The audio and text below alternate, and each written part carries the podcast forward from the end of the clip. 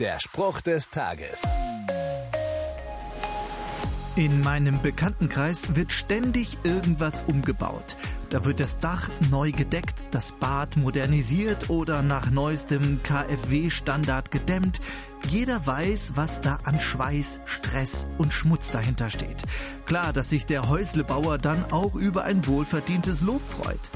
In der Bibel wird das Bild des Hausbaus verwendet, um auf die Erschaffung der Welt hinzuweisen. So heißt es im Hebräerbrief, jedes Haus wird von jemand erbaut. Der aber, der alles erbaut hat, ist Gott.